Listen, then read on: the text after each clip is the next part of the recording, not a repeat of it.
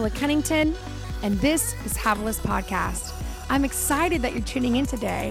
You know, this podcast was created by Truth to Table so I could have a place to share my heart, biblical truth, simple lifestyle leadership, as well as just connect with my table community, my table tribe. So I hope that you'll spend a few minutes with me as we jump in to whatever God has put on my heart this week. And don't forget that you're never too far gone from where God wants to take you. You are loved, you are seen, and He wants to desperately know everything about you. I love you guys. Thanks for listening. Let's jump into this. So, we are susceptible to being led astray, changing our minds, making rash decisions, hearing incorrectly, looking for the harvest in our lives when in fact we are in a different season. We need to be careful. So, here's the core values that I really want you to think about when it comes to your season. Number one, God will be faithful to you. Now, some of you that feels very, yeah, absolutely. Others of you are like, please say it again because I need it to go into my heart. God will be faithful to you. The Bible says, I have never seen the righteous forsaken. You can be fully confident that your dad is not going to let you down. it may not look the way you want it to look. It may not turn out the way that you had hoped it would turn out, but I'm telling you, the hope of the gospel is not that our lives are perfect. The hope of the gospel is that whatever we go through, He will not let us down. He will never leave us nor forsake you, though you walk through the valley of the shadow of death. Your rod and your staff, they comfort me. Your consistency, your ever present characteristic or character, I should say, will, is really what sustains me. Secondly, the second thing is God is fully aware of your season. Because this is funny. I think we like to kind of fool God. Like, I'm in summer. God's like, no, you're not at all. You're like, God, I'm in winter. He's like, no, you're really not. You're in a whole different season. You just don't want to work. Uh, it, it wasn't personal. I'm just preaching. If it felt, if hey, if you felt that, take that word. Um, you know, sometimes we get in seasons where we go, "Oh God, you know what season am I in?" He goes, "We talked about what season you're in. You know exactly what you're supposed to be doing." And sometimes we'll go, "I need a prophetic word," and God goes, "I gave you one. You just didn't like what I asked you to do, and so you're hoping that God will prophesy. I'll prophesy you out of the season." And I'm saying, "Listen, I'm not a grandparent. I'm an actual parent." And grandparents ruin our children.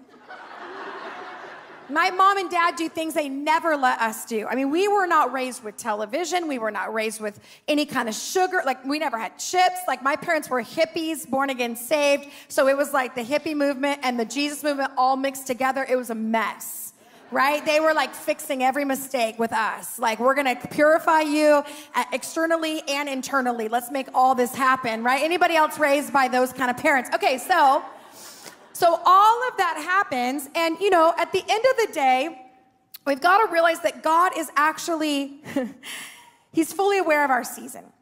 And so God is all, third is that God is all powerful in every season. So not only is he faithful to us in every season, not only is he fully aware of every season, but God is all powerful, which means he can do whatever the heck he wants to do. That's a Greek word. God can do wants to. Sometimes we go, well, you know, it's just my season. No, no. It's your season, so you can define where you're at, but ultimately, He is the creator. And if He wants to send a hurricane in, a hurricane's coming.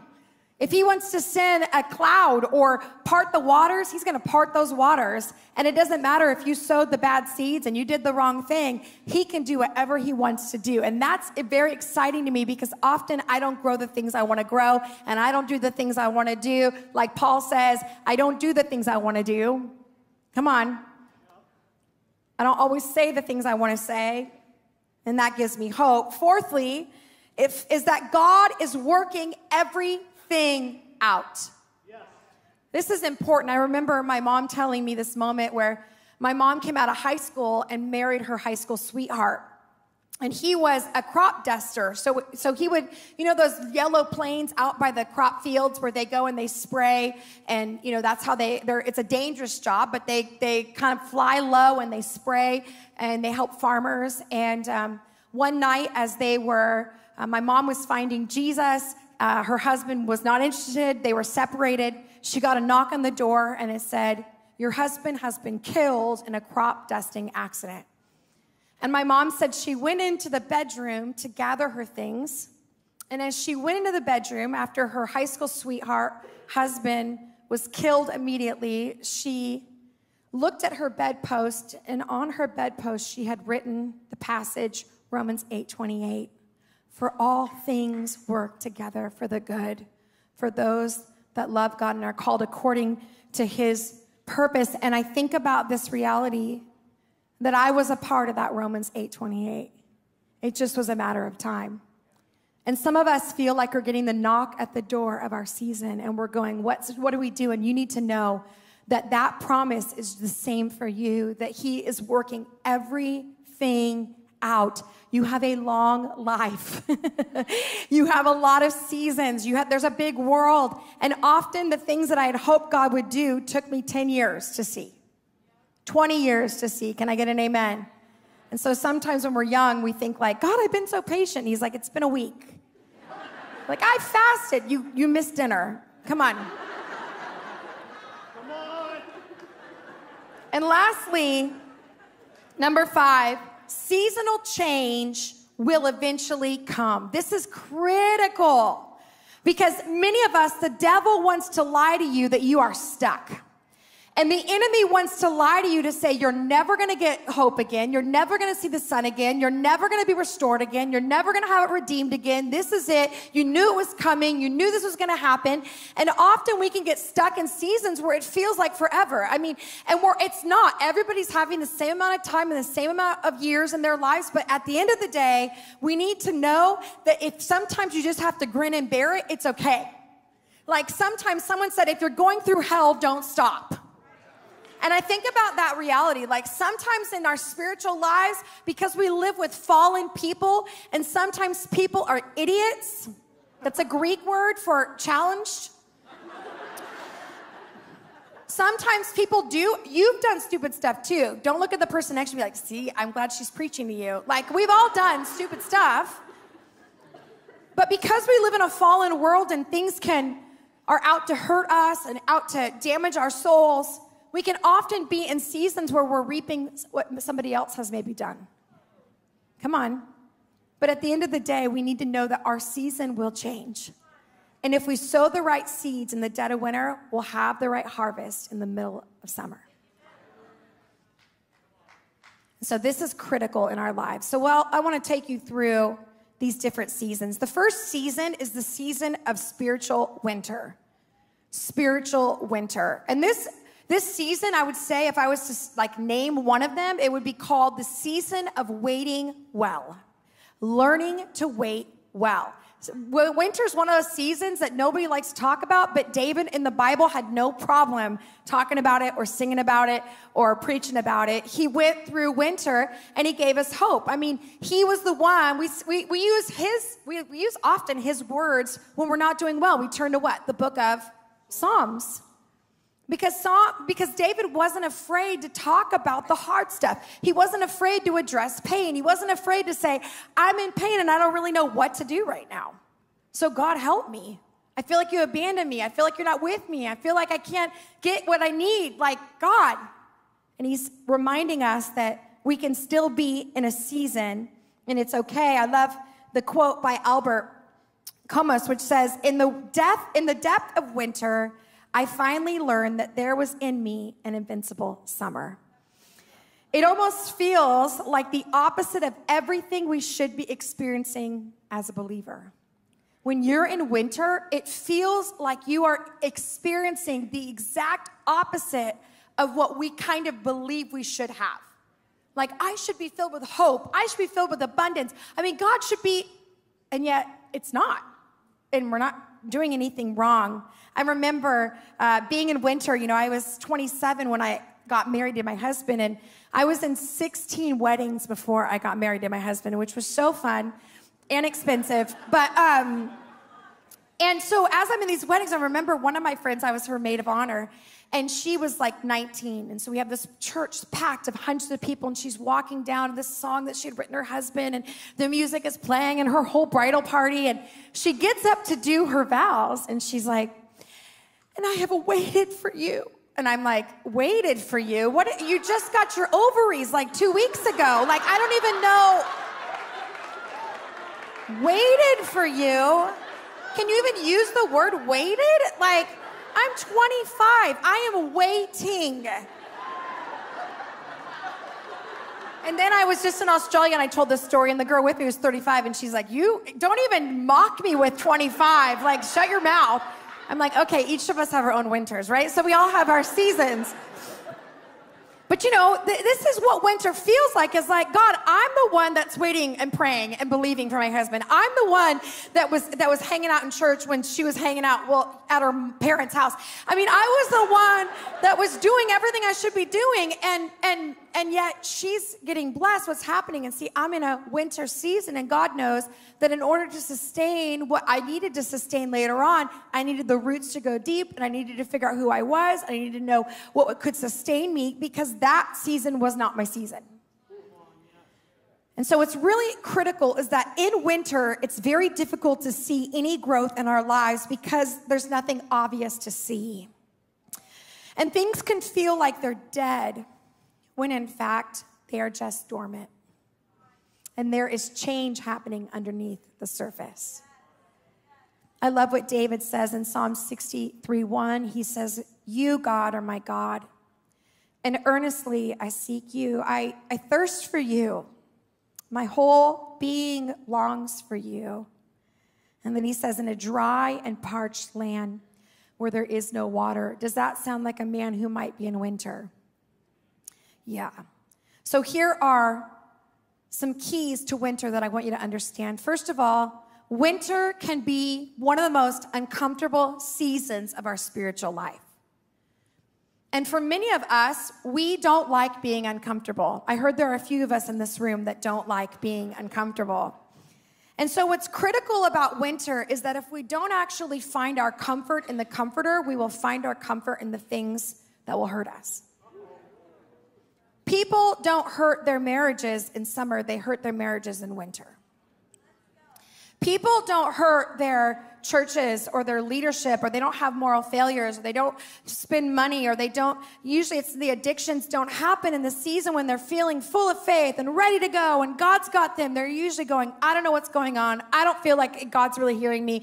I don't know. Everybody else seems to be uh, uh, in abundance. I, there was this one girl I remember at a prayer line and she walks up to me and she says you know I have raised thousands of dollars for the kingdom of God. And I'm like okay awesome and I'm like, I know she's going somewhere. And she says, You know, and I have believed God for my life. And she said, And I am now 44 years old. And honestly, God hasn't given me any of my heartstrings, which is a husband and kids. And she says, And I just think at this point, I'm ready to walk away.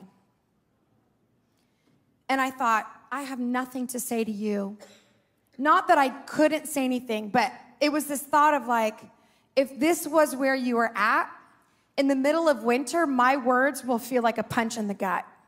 In the middle of winter, you're gonna have to find the God who's actually speaking to you words of comfort that uh, words, my words are noise, my thoughts are noise, but you're gonna have to find the God of the 44 year old single woman Come on.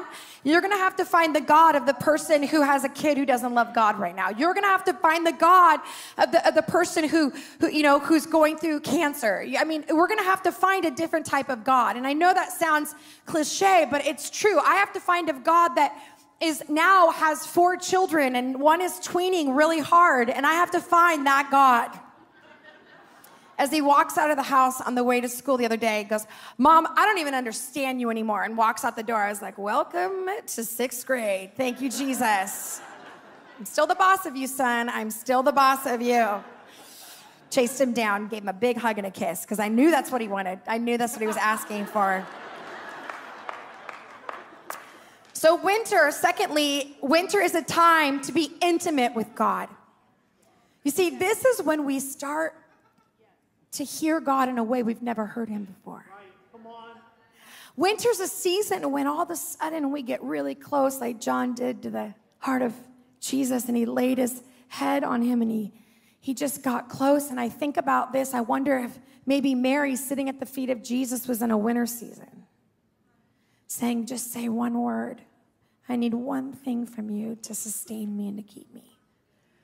This is when we shut out the world around us, and often we have to kind of keep a little bit more isolated. And I'm not suggesting that you isolate, but I'm saying sometimes we don't feel like going to the parties and you know and the, the doing the praise marches and we don't feel like all of that. We feel like sitting.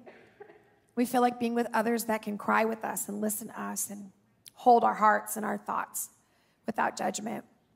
And so this is really critical that we hear God. And I'll say this some of my best messages and life messages and life verses have come out of winter, not out of summer. It's at the season when it says, Your words sustain me. This word sustained me for this moment. I can think back to those moments when I would be in my dark room, tears streaming down my face, and saying, God, say one thing to me. I just need one word. Just one. I don't need a passage. I don't need a message. I don't need just one. And he says it, and it's like the manna of the day. Winter's like when you get manna every day and you go, just, it's enough to get me to the next moment. Step by step, bit by bit, moment by moment. And that's how God operates in our lives. Winter is a time to get physical rest. This is critical. You see, if you don't know how to rest, then in the middle of winter, you will burn out. And if you don't know how to rest, then you may not be burned out yet, but when the next season hits, you better get ready. You will not have that structure in place to know that it's a season where you need to have, but you need to uh, be rested so you're ready to work. Because anything that God calls us to will, will require effort and hard work. Anything God calls us to, this isn't like the lotto movement. We're like, God, I, come on up and everything's given to you. No, no.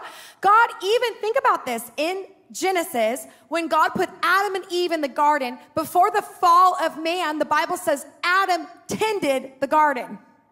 That means Adam was working before the fall. We're like, oh, the work is part of the fall. I'm confident of that. I'm confident that the sweat is because of the devil. Like, I'm confident. And God's like, no, no, actually, I've always been interested in you partnering with me, even in my creation, that you would see. And what was, what was Adam doing? I'm sure Adam was planting and gardening and pruning and feeding the animals and doing all of those things. I can't wait to ask him when I meet him. But winter also is a time to live on what has been stored up from previous harvests. If in winter you don't have a history in God, you will, you, it will seemingly feel like He's abandoned you. When you don't have a history in God, this is why journaling is critical. This is why you writing your prophetic words out. This is why when God's speaking to you, you don't think, oh, this is the season I'm in, but you begin to gather and store because there'll be a season when those words will not just be part of another, oh, yeah, they prayed. No, they said this. And oh, that was a good message. Those words will be manna. You'll pull it out and you'll go, I need to read this again because I don't think I'll make it through the next day if I don't read this. I got to pop my wedding video in again and watch, walk down the aisle and watch us cry our faces off and watch us be so naive.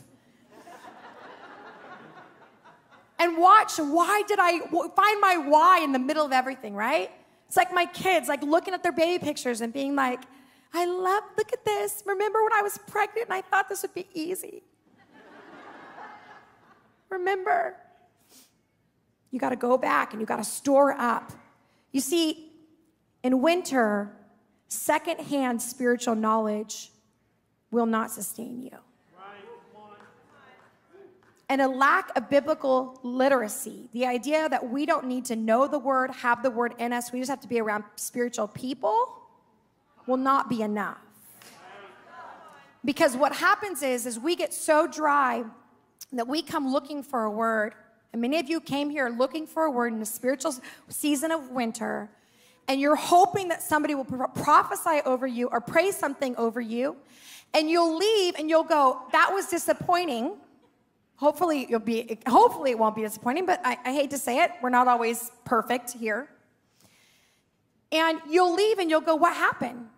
And God will say, Sweetheart, I want you to grow in learning my voice and hearing what I want to say. And if all you do is you get your fix like a drug addict, then when you go home, you'll be looking for the next place for a fix and you won't really know me and you won't really hear me and you won't really see me. You'll just be addicted to an environment. And so it's critical as we must. People go, How do you write messages? And how do you, guys, this is years and years and years of of learning God's voice and learning his nature and learning what the word says and being around people that, I mean, I have listened to thousands and thousands of messages. I have read the word for thousands of hours. I have had many prophetic words. I have been in ministry for 20 years. I have been ordained for 17 years, which doesn't seem very long, but I'm 30. So that is a long time.